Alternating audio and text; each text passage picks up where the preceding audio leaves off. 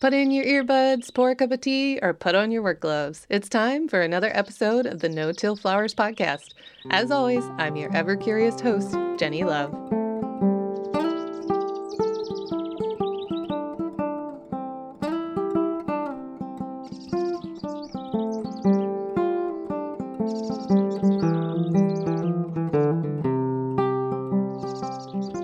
Back to part two of my recent chat with Bryant Mason. In this episode, we talk mostly about tissue testing as a tool to monitor crop nutrient needs and do more targeted fertilization. Tissue testing is pretty common in other agricultural sectors, but not so much in cut flowers. I would love to see our community use this tool more frequently.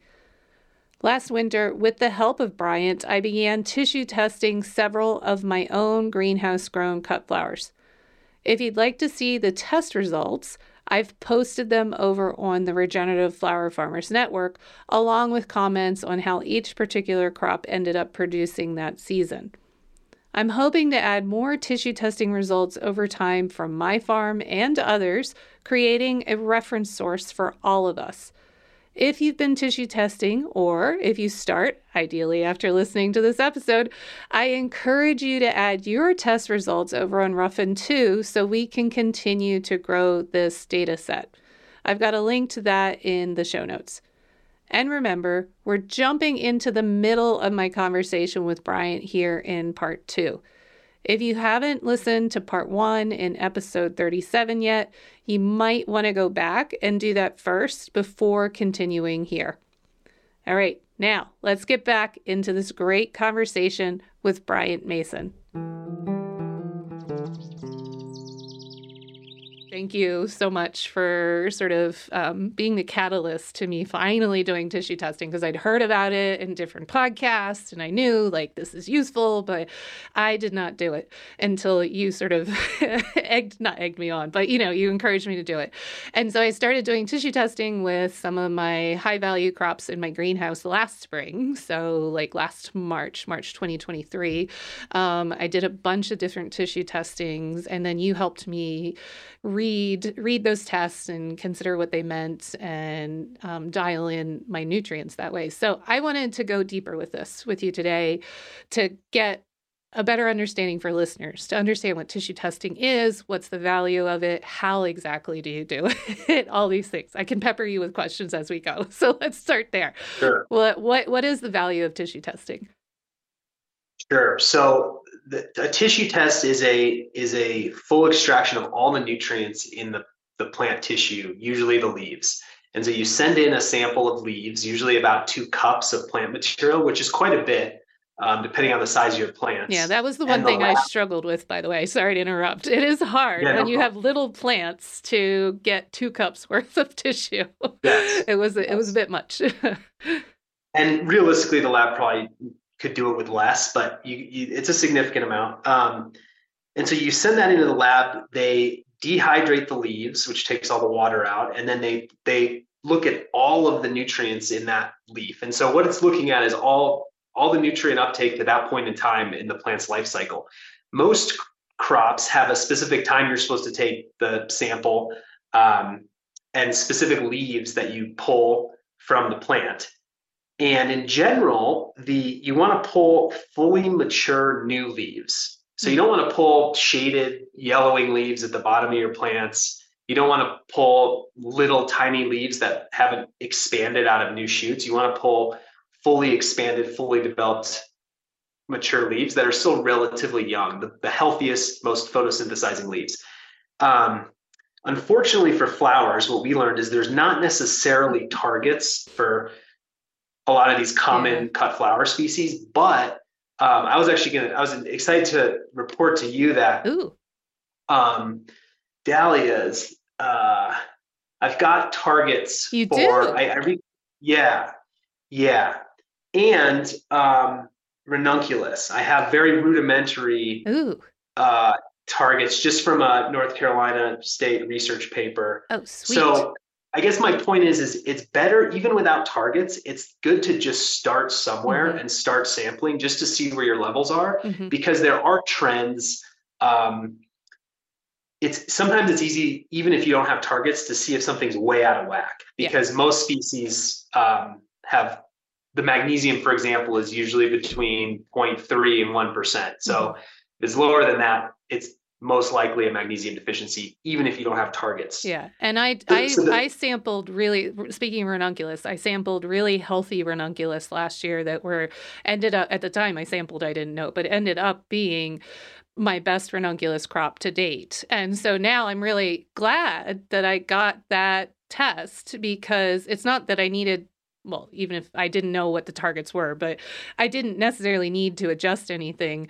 But now I know, hey, this is probably like, these are probably good numbers. So I'm going to be testing again here soon um, now that my plants are big enough to test. And hopefully I'm on those same numbers. I'll be excited if I am. so that, that yeah. to me is valuable historical record keeping, so to speak. Exactly. And I'll just add that as a, as a flower growing community, if everyone starts doing that, mm-hmm. there will very quickly be a lot of tissue data yeah. on flowers. And in my opinion, tissue data is meant to be shared. So if you ever get to that point, everyone should voluntarily share their data because it will collectively bring more value to everyone growing that crop. And um, so to answer your question, what's the value of tissue testing? You are looking at the nutrient status of a plant. It's much more, um, I'd say accurate mm. because there are there are numerous variables that happen between the soil and the plant and i like to say the plant doesn't lie mm. so whatever redox reactions or biological nutrient cycling or weird uptake problems are happening in a perfect soil may not necessarily lead to perfect nutrition in a plant so it's best to just ask the plant directly what it needs more of um, because sometimes you know soil is very complicated and so a soil test doesn't necessarily always translate into mm. what you're seeing in a tissue report yeah true. so i like to i like i mean the the classic program for high value crops is to do a soil test and a tissue test every single year nice and and the paste uh, test the paste test too right maybe this is the yeah and when i say soil test that's kind of what I, I mean a, a combination of a standard okay. and a paste test. Okay. Okay.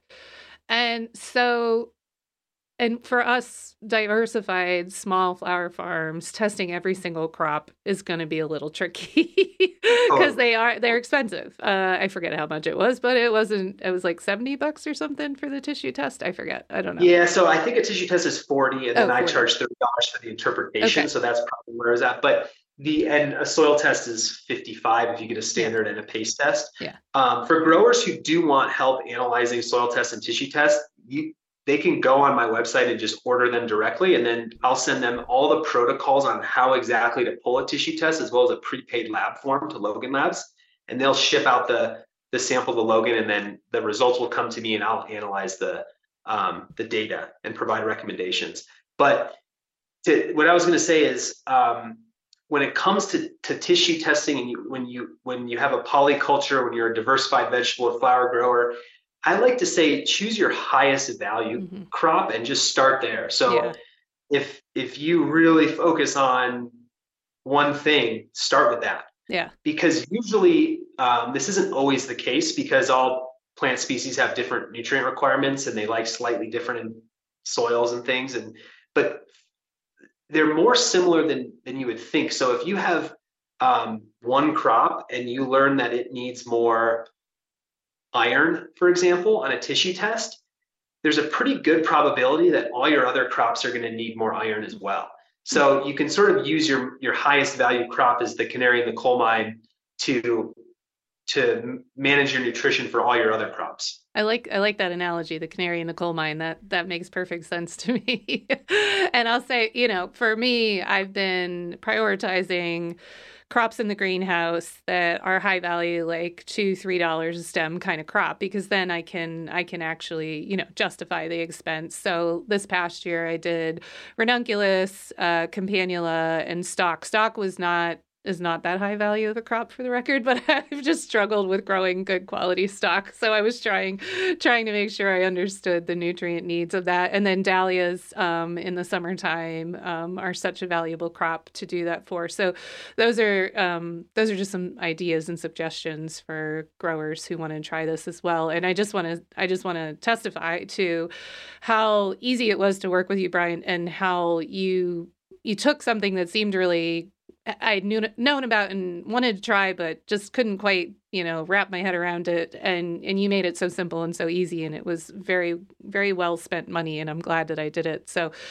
and I agree, we should all share our testing um, data. I know that Leanne Huber, who is uh, was a um, guest on the podcast several seasons ago now. I think that was season two, maybe even season one. Anyway, she's a dahlia grower and she was t- tissue testing as well this past year. So I think we're going to start to have a pool of info for dahlias, especially if you pulled up something, Bryant. So well, and, and speaking of dahlias, I, I, yeah, so I have, I actually reached out. Well, the story goes, I think I worked with two different dahlia growers this year. Nice. And it, insp- and there was an issue I couldn't figure out just from looking at a soil test and from pictures. So I I really wanted them to get a tissue test, and I I believe they're planning on doing that this year. And then I wanted I want to start growing dahlias in my high tunnel. Oh. Um, so this year I'm gonna have I'm gonna put it in a row, and so that inspired those two things inspired me to reach out to I think one of the best um, flower researchers in North Carolina, and I just emailed them directly and he sent Is me it John his Dole? targets. Is it John Dole? I don't think so. Oh. I think the guy's name is Brian. oh. something. oh, do Uh, tell. I'll have to get him on the podcast. And he just sent me a his his dahlia tissue targets. So a- anyway, I think if you're inspired and you dig, you can find stuff. Right. Um, and again, just baseline, and it's possible these are, you know, hydro dahlias, but Yeah. it's okay. I mean, it's a place to start. Yeah. So I think that's And- what's most important. And I'm guessing the people that really have this information are the Dutch. Speaking of the Dutch earlier Exact- oh. in this So- in this episode, I'm pretty sure they have all this information. we just need well, so the it. Dutch not only have tissue targets for every flower, cut flower, Yeah. but they have they do sap testing where they look at Mm. the, the liquids in the xylem and the phloem, and they look at the nutrient concentrations in the xylem and the phloem, which is a much more real time, much more expensive, Mm. but unbelievable technique. So if anyone is listening who um, is a is a very serious grower, of, of a very commercial grower of one specific species,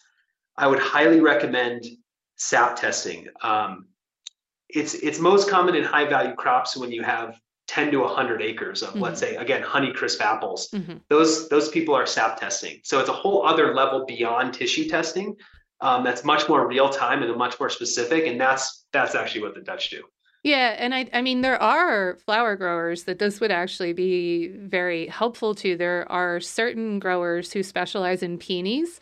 In particular is the one that I'm thinking of, and peonies are a high value um, crop and some some of the growers out there have, you know, 50 acres in peonies which I am almost sure yield more than an apple acre does, but I could be wrong. So anyway, the point is that it there are crops in the flower world that that would merit sap testing. But yeah, the the normal smaller diverse, diversified farm is maybe not doing sap testing, but there are yeah i mean the problem with sap testing is is you actually have to get the samples to the lab quickly Mm, because um, it, it that actually does, so you put them on ice and you overnight them. I I ship I do sap testing, and I get my samples to the net to to the Dutch to the Netherlands um, in like four days. oh my goodness. So it's it's quite a process. I there's an aggregator called Crop Health Labs, so you can actually overnight your sample to them. They put hundreds or thousands of samples on ice Ah. and, and send it to the Netherlands. So it is possible. It's not that un- crazy, but, Yeah, but- um, Yeah. That's It's cool kinda know crazy. that exists though. I didn't know anything about that. Oh. Yeah. So yeah, if you, I mean, you could you could spend seventy five dollars plus probably twenty five on shipping and do a a hundred dollar sap test where you send your sam your leaves and it goes all the way to the Netherlands. They do an unbelievable sap test. Wow. I mean, mind blowing sap test, and you have data within a week. Wow. Pretty cool. Wow. Yeah. The world is pretty pretty magical sometimes. I don't love globalization for the record. Yeah, yeah, that one is... that one's a tough one because it's both right. amazing and a little weird. well, okay. So now, if if we uh, this is going to be a little tricky because everybody's just listening and they're not actually seeing this. But it, is there a way you could slowly walk us through a readout? You can use mine if you if you have it handy. But just give us an idea, give listeners an idea of what data is in a tissue test results, the results that come back, and then how you're kind of comparing them. Why is it that we're talking about targets? It's because we need to know whether the number makes sense or not, basically. So, can you do a, a an audi- audible audible audible version of audible? Your, yeah, sure, yeah. sure. Um, so usually, what I would do is I would look at a tissue test alongside the soil test. And so I'm going to do that, um, okay. but I'll, I'll, primarily focus on the tissue test because I like to see tissue data and then say, well, wh- why is the nitrogen high? And I like to glance at the, nit- the nitrate mm. level on a soil test to, to help explain things. Um, because usually where you see a discrepancy is where um, the most I, I, get most interested. So yes, I will walk it walk you through your tissue test that you took on stock if Excellent. that's okay. That works. And for the record, okay. I will post I'm going to post the picture of this test result on Instagram, I think, and also on the Regenerative Flower Farmers Network for people who want to kind of look at it while you listen to Bryant talk about it. okay, go. Okay. So, um, the first number is nitrogen, which came out at 5.38% on the tissue test. So that to me, um, most crops are right in the the most heavy feeding annual crops that I've seen are between three and five percent nitrogen. So I immediately, my immediate thought was this is a sufficient level of nitrogen. Hmm. We compared the stock tissue numbers to broccoli because you said that broccoli yep. was very similar. Yeah, it's in the same so, family. Yep. And so it is that that number is right in range for broccoli.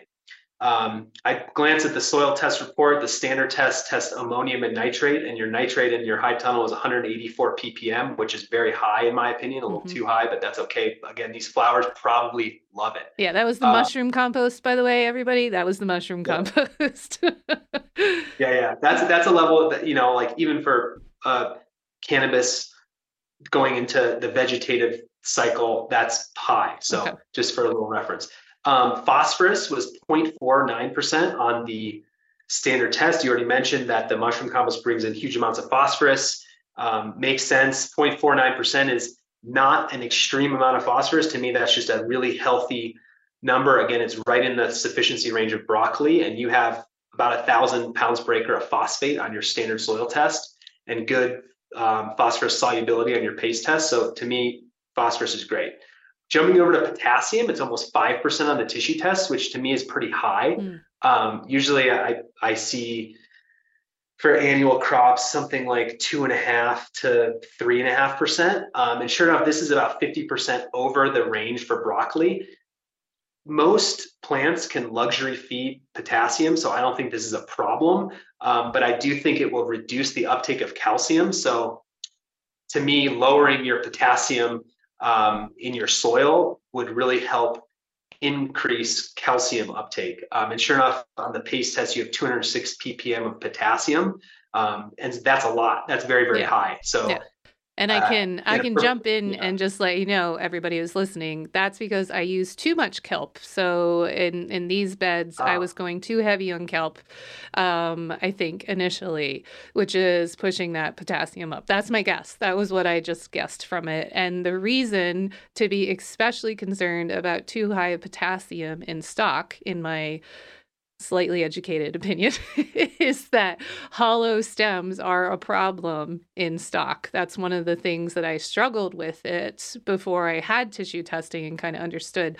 So, if potassium is limiting calcium and calcium helps with the stock having hollow stems. Am I saying this right? yeah, that's 100% correct. And I would, I would even go further to say that all other major cations are antagonistic to calcium. Mm. And so your sodium is also high in the soil, um, and the magnesium is a little high in the soil. So I would recommend eliminating all inputs with magnesium, potassium, and sodium. Kelp is a major um, contributor to sodium potentially, anything okay. from the ocean. So I would reduce all those, try to slowly bring those other cations down, which will increase the uptake of calcium. Um, so the next number on the tissue test is calcium. It's at a little over 2%. The calcium numbers for different annual crops vary dramatically, so I don't really know what's normal, but that says that it's a, a normal range for broccoli. Um, you can't have too much though, so I think pushing that way higher is better. I like to see five or even six percent hmm. in cannabis um, in the vegetative period of growth. So it can definitely be higher. When we get to magnesium, this one's interesting. It's actually a little low compared to the broccoli um, ranges. It's 0.21%. I usually see most crops around 0.4.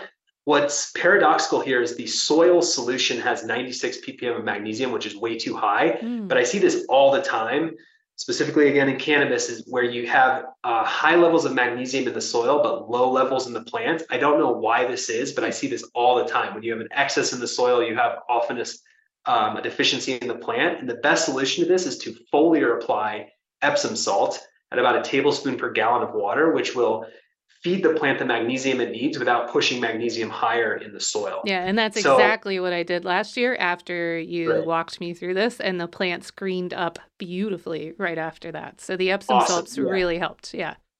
Yeah, anytime you see interveinal chlorosis, which is the yellowing between the veins of the leaves, um, you can you can do a tablespoon per gallon of Epsom salt, foliar applied. If they're young plants, maybe back off to one to two teaspoons per gallon.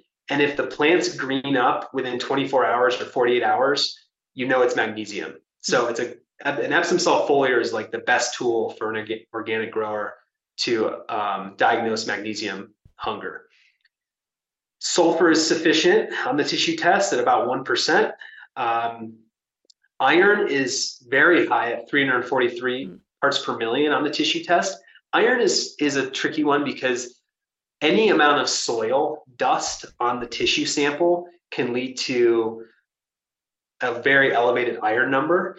So there's often contamination with iron. So it's tough to know when high iron numbers are accurate or not. But a really high iron number isn't a problem, in my opinion. Um, the only thing I would I would want to look at is mag- is manganese, which is another micronutrient and there's usually a pretty close relationship between iron and manganese. And so your manganese is at 61 parts per million. Um, this is sufficient for broccoli, but I would, if that iron number continues to be high when you tissue test stock another one or two or three times, I would actually recommend applying manganese sulfate. Mm.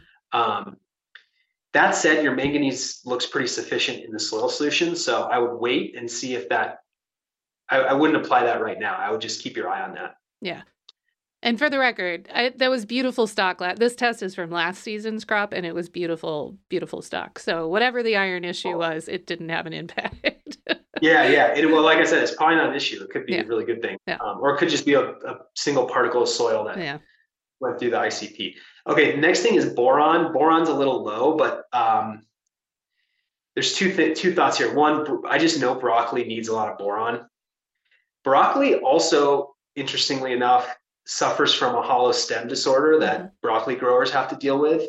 So it's also possible that what this is telling us is that combination of calcium and boron is what really um, fills in stems. So I think you did add some boron yep. in addition to your to your I did calcium right? Yes, I did. And now boron is a standard. You convinced me to fertigate uh, in my greenhouse. And now in the wintertime, around this time of the year, which is January currently, um, I am microdosing boron this time of the year to just because the soil's so cool. And I think a lot of these crops, these crops are actually growing, actively growing in January.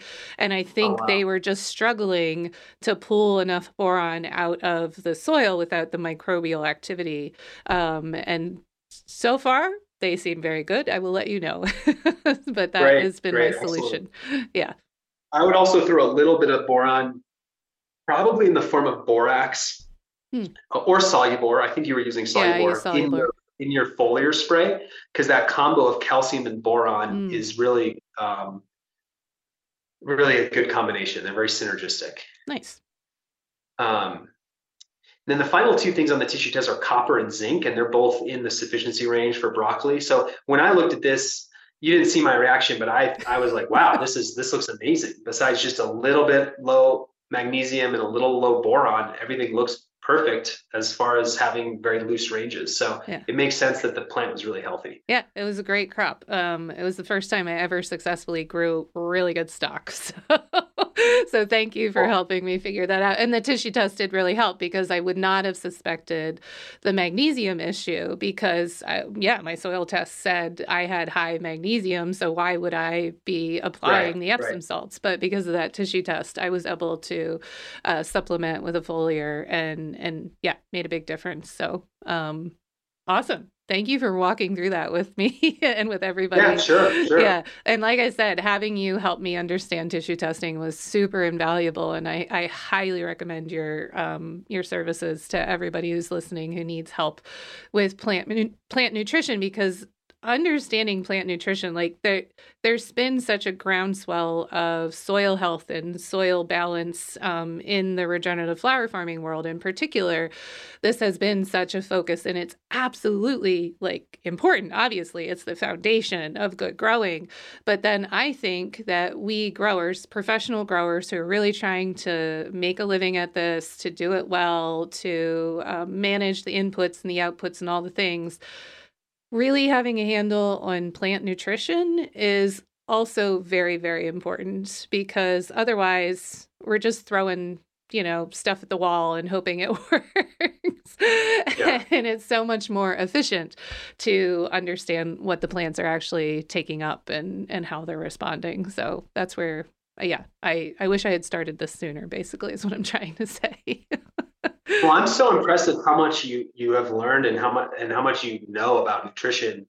Even in the last year, it's like you you clearly put a lot of oh, time and effort into reading and learning. So I'm, I'm you you are you know a lot about and and in not just nutrition. You're also you know interviewing people and learning about a number of different topics on your farm. So I'm impressed with oh. how quickly you're moving that that's that's high praise from somebody who I admire your level of knowledge and I really I can only just humbly say it's because amazing people get on this podcast and share their knowledge freely um, and often they have like a book or something that is also fantastic like in the case of Nigel Palmer who who is really um, fundamental to my personal journey of learning about all this stuff so um, so I'm just I'm just the the pot it all falls into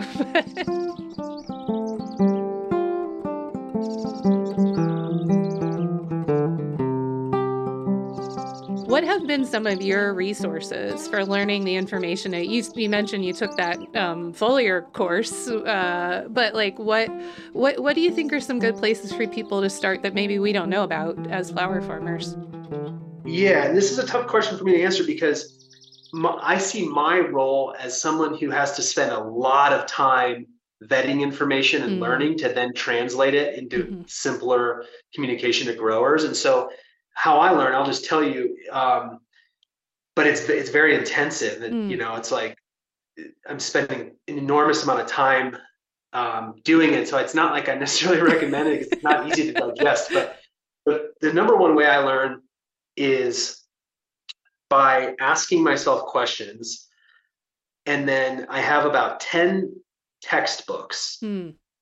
um, that I then so I, I asked myself a question about soluble carbon as a as a nutrient uptake in through roots or something. Mm-hmm. And then I go through my 10 textbooks and I just scour them for hours yeah. looking for any reference to that question. Um, I don't necessarily usually go directly to scientific studies, although I do have a constant stream of new mm-hmm. specific mm-hmm. studies um, that come in through alerts that I've set um, just because that's a very time intensive way. And I find that textbooks are the best compilation of just decades and decades of, mm. of research. Yeah. So if people are really interested in really high quality growing information, like I actually think buy a textbook. Um, and I think the best one to start with, that's actually just like a fun, like I could read it before I go to bed at night. It's just so fascinating, is The Nature and Properties of Soil. Oh, you recommended that one time before to me. Uh, yeah, I meant to get that one. Yeah. Um, of soils, plural. That's just like the such a good textbook. Um, so so yeah, and then I've got like behind me the mineral nutrition of higher plants. Like that's that's the most unbelievable work. Okay. But I wouldn't. It's not easy reading. Yeah. Like it's, it's not. I wouldn't recommend it. So, but but I do think if people really want to go deeper, textbooks are the best place to do it. okay. Um, I I would steer people away from kind of like the pop agronomy books, hmm even though the people who write them are wonderful and they're interesting. There's just there's a lot of um, I think false information in them. Yeah. Yeah. So then the other source of information for me is because I'm a certified crop advisor through the American Association of Agronomy, I have to do tons of continuing education Mhm. and they put out amazing resources, but unfortunately they're only accessible to agronomists, Okay. Okay. professional agronomists. Um, but they do webinars and I get this magazine called Soils and Crops.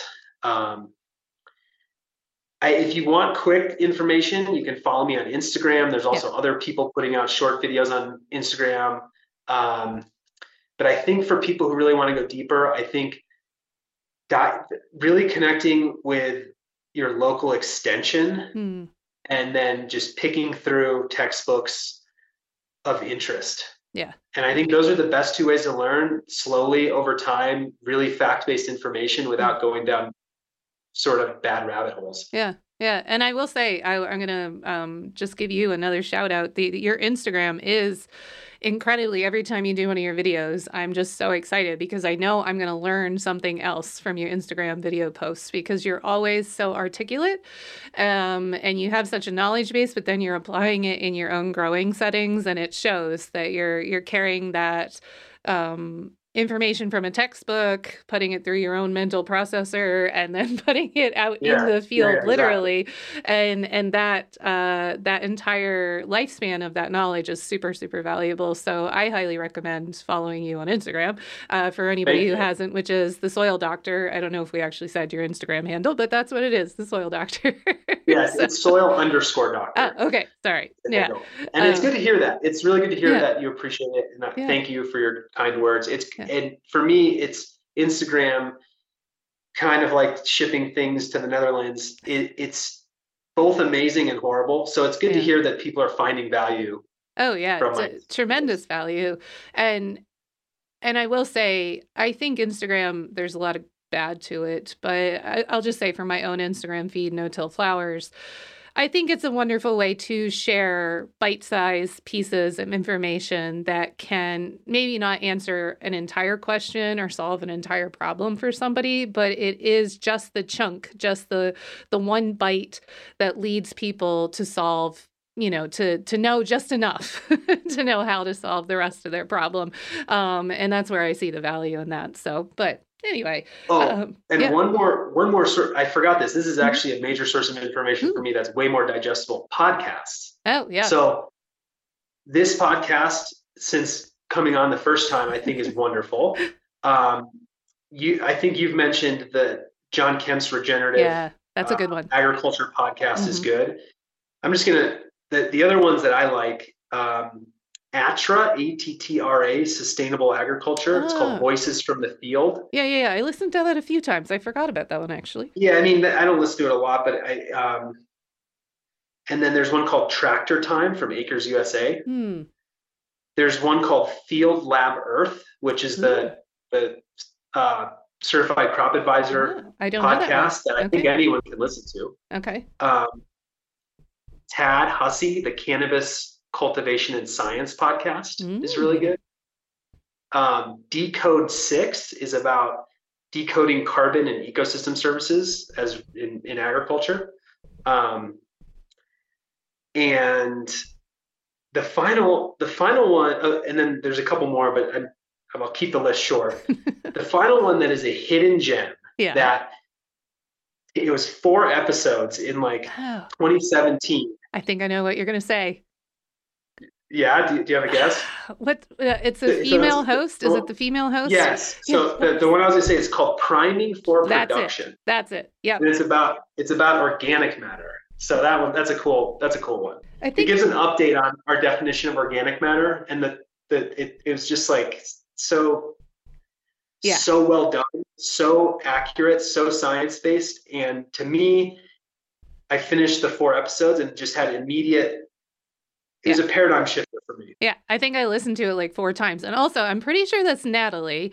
Um, if my all my Yes. wires are connecting, and she is now a podcast host for No Till Growers. So um, Oh, cool. she doesn't she doesn't come on very often, I don't think, but um, she's done a couple episodes with No Till Growers. So if you want to look look up I her will absolutely do episodes, that. And that's that's another one I should listen Yeah, to. I love- I yeah. more thing.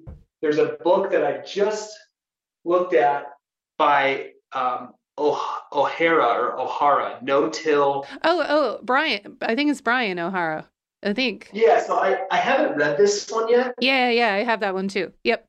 Yeah, it's, a good one. called No Till Intensive Vegetable Culture, and I just I looked at one page, and it just had such specific like tr- actionable tractor technique. Like this is how these are the implements we use.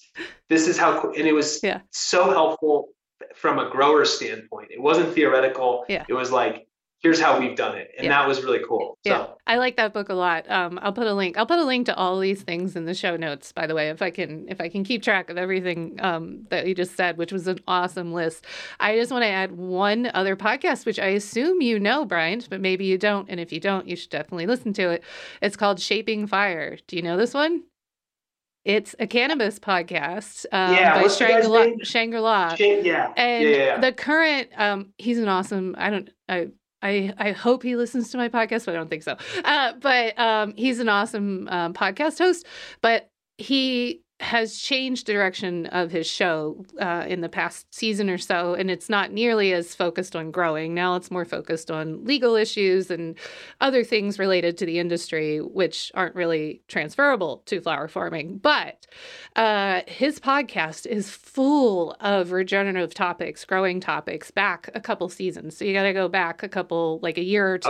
okay. And it is just stacked full of awesome um, conversations about Korean natural farming and soil biology and all sorts of things. So I highly recommend Shaping Fire by um, with Shango Los as another podcast to check out. It's good. Okay, thank you. Yeah, I yeah. appreciate that recommendation. Definitely. So, okay. Wow. This was a long chat, which I've loved very, very much. I kind of just feel like you and I should start our own podcast for the record, but Yeah, that would be fun. it would be I would need someone like you if I ever started a podcast there's no way I could do Ah, it. well, here, here I am. I'm at your service. Thank you, Bryant, so much for all your knowledge, for being so generous. And I just want to say it again to listeners Bryant is awesome as a consultant. I highly, highly recommend his help. Um, and if you're not in a place to hire him, at least go follow him on Instagram at the Soil Doctor uh, for some really additional great information. So thank you, Bryant. It was awesome. Yeah, thanks, Jennie. Thanks for having me on. Well, that wraps up another energetic episode of No Till Flowers. I'm so grateful you tuned in and hope you got several new ideas that can help you farm more in step with nature. If you enjoyed this episode, please be sure to subscribe so that you don't miss the next one. Also, please take a second to rate and review the podcast wherever you're getting it. Reviews help grow this show and let others know that it's worth a listen. Many thanks to Matt Moran, the post production manager of No Till Flowers, for his meticulous editing so you don't have to listen to too many of my outbursts of excitement and laughter. Also, gratitude goes to Nikolai Fox for the original music used here on the show. Until next time, remember, it all stems from the soil.